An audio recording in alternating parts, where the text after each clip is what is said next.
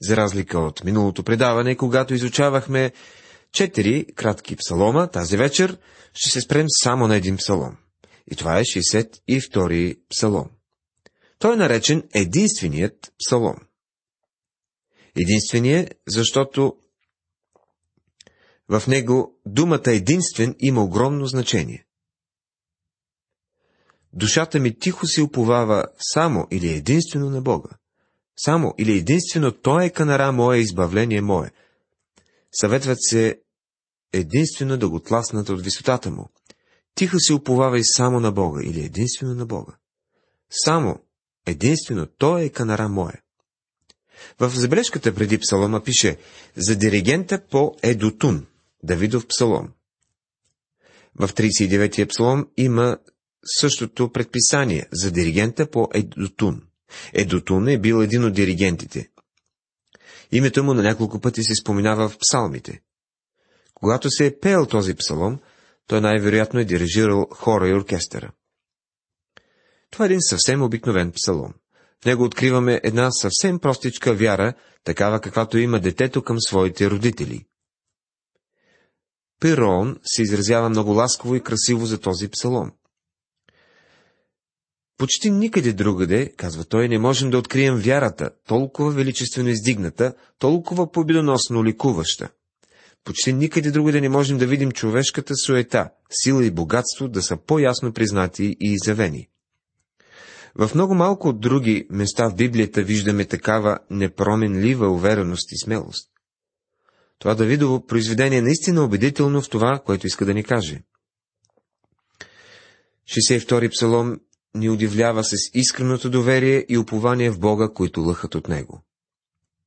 Въпреки, че не е отбелязано в боговдъхновеното писание, предание разказва, че този псалом се ражда от най-голямата мъка в сърцето на Давид, а именно бунта, организиран от сина му Ависалом. Разгръщайки страниците на Божието Слово, виждаме, че там е записано следното. А Давид се възкачваше по нагорнището на маслинения хълм и плачеше, като се изкачваше, имайки главата си покрита и вървейки бос. И всичките люди, що бяха с него, покриваха всеки главата си и плачеха, като се изкачваха. Втора книга на царете, 15 глава, 30 стих. Това е бил един ужасен период в живота на Давид. Това е бил един от най-драматични и кризисни моменти в цялото му съществуване. Томас Пейн казва, че в живота на човека има моменти, в които душата се мъчи. Този момент настъпи за старият цар. Авесалом, Давидовия син, е на поход през Ерусалим. Влизането му в Ерусалим поставя началото на едно време, в което всеки трябва да вземе своето решение. Някои избират Давид, други предпочитат да бъдат на страната на Авесалом. Това е и време, в, което, в което Давид разбира кои хора от родиците му са верни и кои не. Съвсем ясно си проличава кои са предателите и кои са онези, които решават да останат на страната на Давид. Много е интересна е личността на Ахитофел. Той е свързан с сватбата на Давид с Вицавее. Той е един хитър човек, проницателен и присметлив политик, един човек с невероятни възможности. Той е бил близък съветник на Давид и царя е разчитал много на него. Обаче Ахитофел изоставя Давид и отива на страната на Авесолом. Давид е бил съсипан от мъка, когато разбира, че този, на когото толкова много е разчитал, го е предал. В този момент идва Сива, слугата на Мемфивосте, и казва, че господаря му, сина на Йонатан, на когото Давид винаги е помагал, когато е бил в нужда, също го е предал. Давид напуска града Бос, и докато излиза от Ерусалим, царя плаче. Точно в този момент при него идва Семей, Гереевия син, и започва да го кълне и да хвърля камъни по него. Този човек все още е останал верен на предишния цар, Саул, и премного е мразил Давид. По-късно виждаме как Авесалом влиза тържествено в Ерусалим и как същата тази тълпа, която е подкрепила Давид, сега приветства сина му. Няколко века по-късно чедата на тези израелтяни викаха Осанна на Давидовия син и само няколко дни по-късно крещяха Разпни го. Давид е познавал добре жилото и силата на вика на тълпата. И точно в този момент на позор и унижение той написва 62-и псалом. Тук виждаме един човек, който е предал напълно живота си на Бога. Човек, който пътува в духовната стратосфера. Човек, който живее над бурите, над ударите и сътресенията на този живот. Четейки този псалом, който извира от сърцето на псалмопевица, ние с изумление откриваме, че в такъв един мрачен момент, момент на проверка, в сърцето на Давид няма и грам обесърчение, няма абсолютно никакъв страх и безпокойство. Чудното е, че от сърцето на царя не извира никаква горчевина или омраза към тези, които са го предали. Псалмопевеца продължава да пее за това, че е спасен и не спира да хвали Бога. От всичките произведения, които Давид написва, лъха жизнерадост и оптимизъм. Песните му очудват много хора и са едно живо доказателство за вярата и доверието му в Бога. Как ли в един от най-тежките си моменти Давид е успял да напише един толкова оптимистичен псалом? Душата ми тихо се уповава само на Бога, от когото е избавлението ми. Псалом 62, стих 1 Без съмнение, около Давид е имало и хора, които са били фанатици и които са го принуждавали да не предприема нищо и по този начин да изяви вярата си в Бога, понеже той е бил помазан от Бога и Бог е трябвало да вземе нещата в свои ръце. Именно Бог, а не Давид, е трябвало да се справи с възникналата ситуация. Псалмопевеца казва, че в живота му, живота му е в Божиите ръце и това е най-доброто нещо. Давид е живял над караниците и житейските проблеми на дребните хорица. Той не се е вслушвал в лицемерните им фанатични лозунги. Тези хорица са искали да видят някакво чудо. Давид обаче казва, че преминавайки през това изпитание, той се е доверявал единствено и само на Бога. Каква вяра е необходима, за да каже човек такова нещо? За такова изказване единствено Бог може да даде силна вяра. Това, което другите наричат поражение, за Давид е било просто едно изпитване на вярата. Давид може и да се оттегли от Ерусалим. И въпреки всичко, това оттегляне отново ще изглежда като победа. Във втория стих той казва, Само Той е канара моя и избавление мое и прибежище мое няма да се поклатя. Първосвещеникът Садок е готов да тръгне с Давид. Той е един верен човек и е взел със себе си ковчега, който е символ на Божието присъствие между израелтяните. Той тръгва след Давид, но изведнъж стария цар се обръща назад, вижда ковчега и му заповядва да върне ковчега обратно в града, защото ако придобие благоволението на Господа, той ще ме възвърне, за да видя него и обиталището му, но ако рече така, нямам благоволение в тебе, ето ме, нека ми стори каквото му се вижда за добро. Втора книга на царете, 15 глава, 25 стих. Пред нас е един човек, който се е доверил и се е предал на Бога изцяло. Той се е отвърнал от всякакви мисли, че заслужава ковчега, сгушал се е в Бога и е казал на Садок, че ако е Божията воля, той да се върне отново в този град, то той със сигурност ще се завърне отново. Ако това не е Божията воля, той пак е в ръцете на Всевишния. Той решава да не се опитва да принуждава Бога за абсолютно нищо и се отпуска в неговите ръце. Давид е готов да послуша Божия глас, независимо какъв е пътя, по който трябва да мине, за да изпълни неговата воля. Колко много искам това отношение, което Давид имаше, да го има и в живота на съвременните християни. До кога всички вие ще нападате човека, за да го съборите като наведен на стена и разклатен плет? Псалом 62, стих 3. Давид им казва, че те врахлитат върху него просто за да го съборят като наведен на стена и разклатен плет. Псалмопевица пита, до кога всички вие ще нападете човека? Тук Давид си мисли за Сива, слугата на Мемфивостей. Този човек извърши едно подло дело – като мислеше, че ще придобие благоволението на Давид. Той каза, че господаря му е напуснал Давид. Това обаче не беше вярно. След това Давид се мислише и за Ахитофел, най-добрият му приятел и най-умният съветник. Ахитофел предаде царя в трудния му час.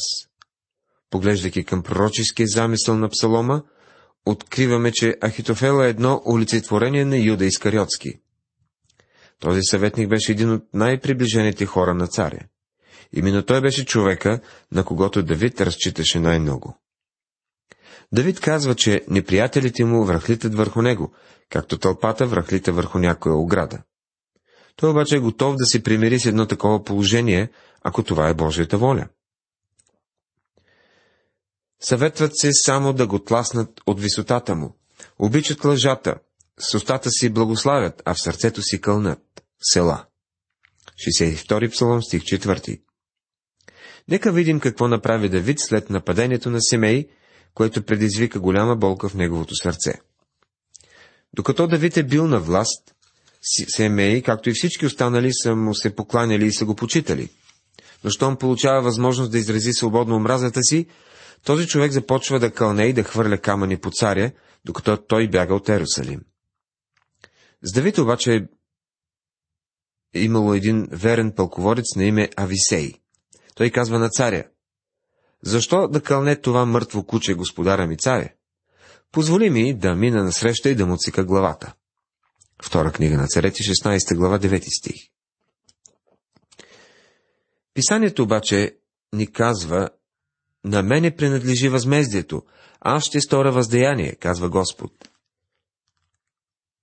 А царя рече, когато кълне и когато Господ му е казал, прокълни Давида, кой ще му рече, защо правиш така? С други думи, с Давид, Давид иска да каже, Бог му е позволил да ме проклина, остави го да ме кълне. Приятели, замислили сте си някога дали Бог не е допуснал да имате определени врагове, за да ви изпита в нещо и по този начин да се усъвършенствате и да станете по-твърди и безкомпромисни християни? Не се безпокойте за това, че имате врагове и трудности, които Той е допуснал да застанат на пътя ви. Бог никога няма да бъде груб към вас. Това се случва, за да можем да се доверим на Бога до такава степен, че да не се плашим и да не се притесняваме, когато дойдат тежките моменти в нашия живот. В следващите стихове ние ще разгледаме времето, когато се проявява вярата ни в Бога. Кога е това време? Когато около нас е слънчево и когато на небето няма нито едно облаче? Когато всичко е наред и когато няма нищо, което може да развали подредеността в нашия живот? Давид казва, че най-хубавото време, в което човек може напълно да се довери на Бога, е именно в най-тежките моменти от живота си. Но ти, о душе моя, тихо се уповавай само на Бога, защото от Него очаквам помощ.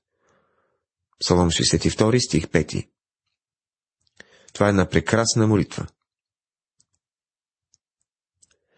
Веднъж получих една картичка и посланието отзад беше толкова добро, и го запазих. На нея пишеше така. Святия Дух, който живее във вярващия, изговаря чрез устата му най-добрата молитва, която чрез сина отиват пред престола на Бог Отец. Това е най-добрата молитва. От него очаквам помощ. Тук Давид иска да каже, че не изговаря необмислени и прибързани молитви, че не прави дръзки и безочливи изказвания и че не иска нищо от Бога.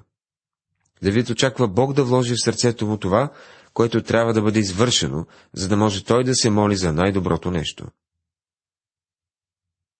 Чуда се дали не е имало някои лицемерно набожни хора, които да са предложили организирането на молитвено събрание специално за тежката ситуация, в която се е намирал Давид.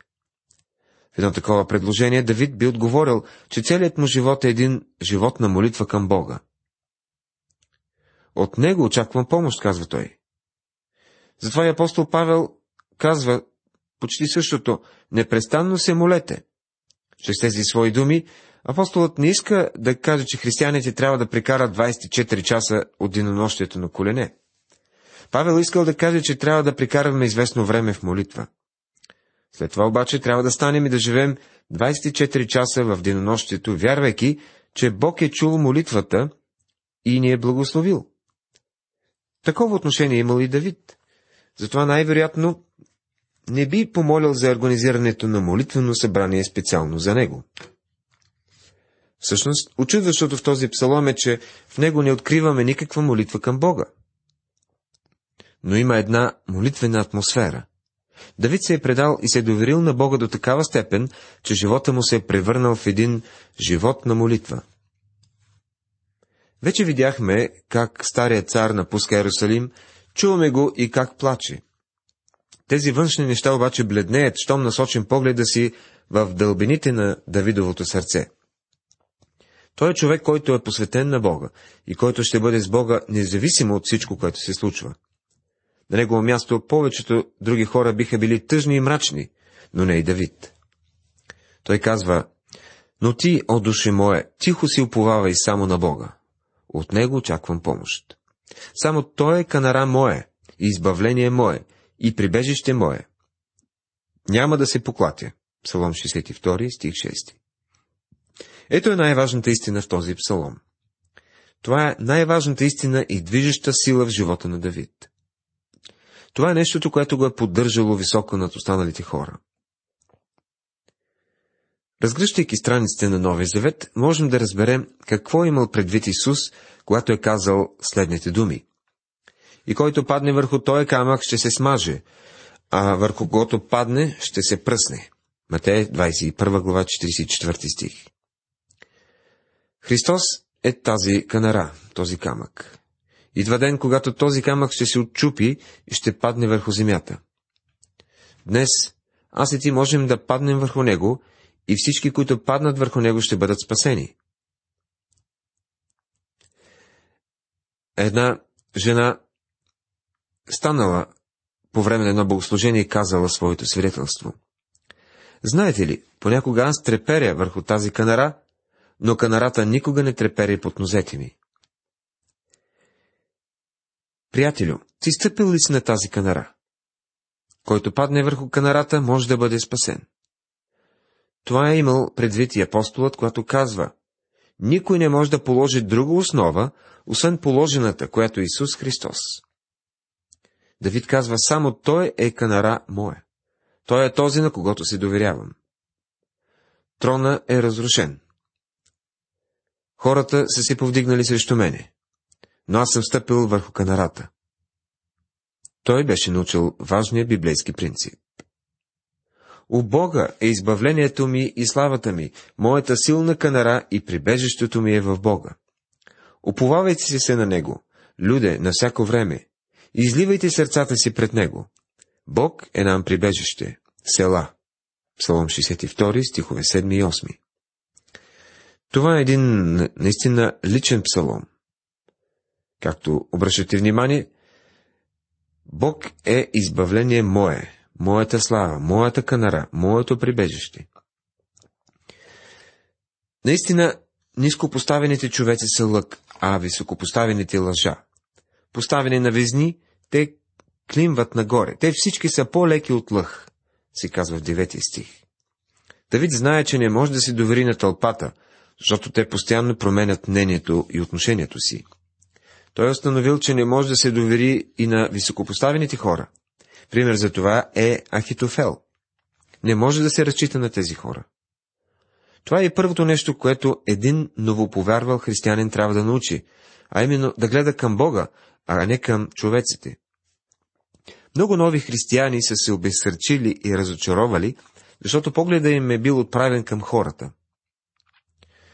Един младеж, който наскоро беше повярвал, каза, че е наблюдавал някакъв човек и поради това, което е видял да върши този човек, вярата на младия християнин намаляла.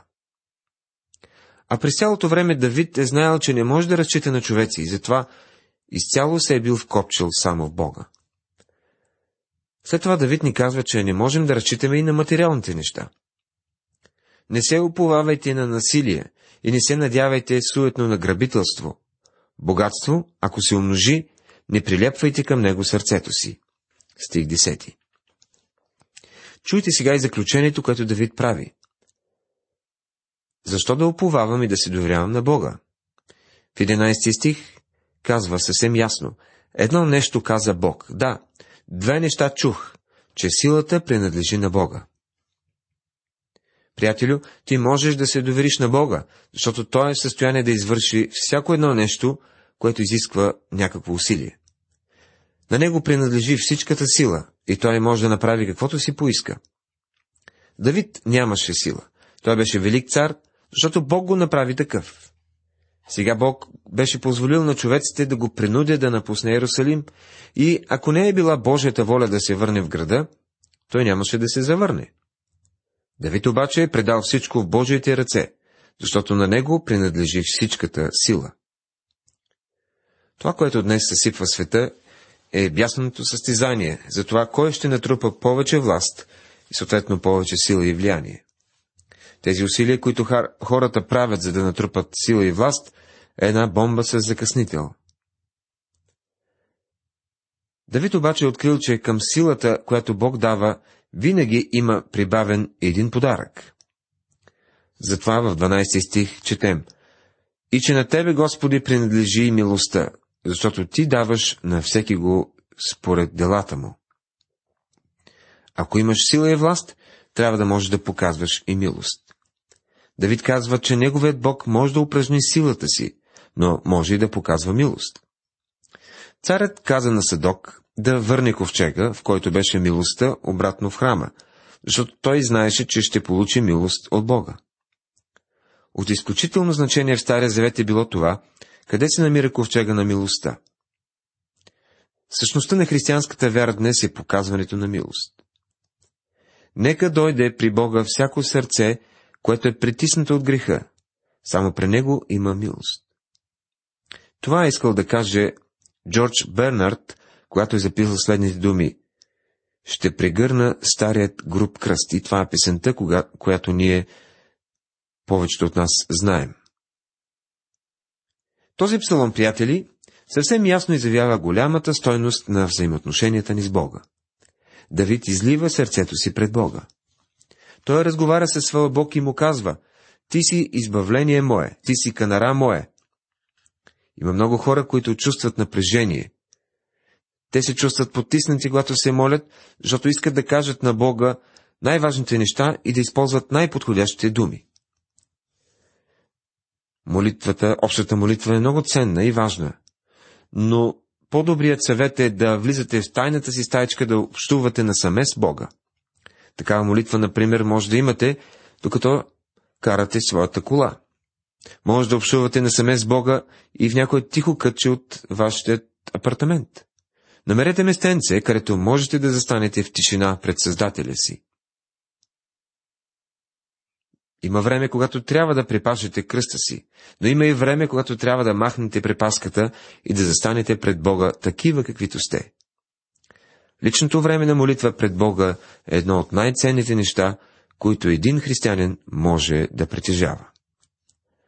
Уважаеми приятели, тази вечер в предаването изучавахме Псалом 62, наречен Единствение. В този псалом се изразява вярата на праведния. Говорихме за проверката на вярата, за времето, когато се проявява вярата и накрая за тържеството на вярата. Бъдете с нас и в следващото ни предаване, когато ще изучаваме 63-ти псалом. Бог да ви благослови!